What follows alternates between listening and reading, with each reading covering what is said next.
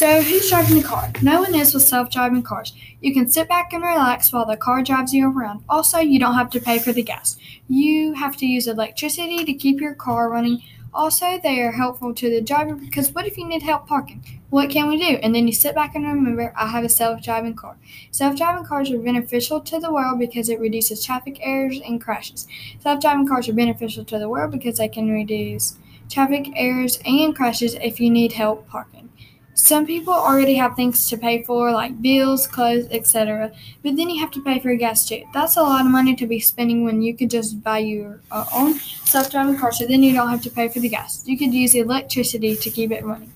People might say that most self-driving cars are too expensive than a regular car. It, ta- it almost takes overnight to charge. One example is when you are driving down the road and your car starts to get slower and slower and slower until you realize your blinkers are on. With electric cars, your electric lasts longer, but then with gas, you have to get it right that second. And what if you left your money or card at home?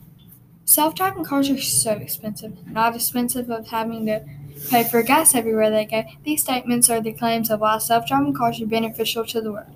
Another example is when they are helpful to the driver because the car can help with driving or parking. If you were in a parking lot and you had to park the car, Make sure you are straight and ready to go so then the other person can park well too. If their hand slips, it will help them out so they don't go into another lane or run into a car.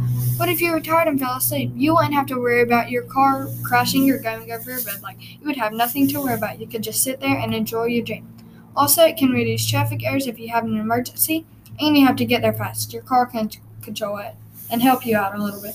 Self-driving cars are beneficial to the world because they can reduce traffic errors and crashes for people that have disabilities.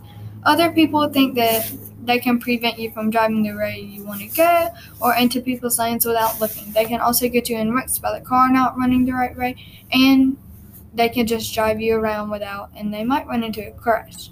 Self driving cars are beneficial to the world and can reduce traffic errors. Although self driving cars are not the best in the world, they are useful to have whenever.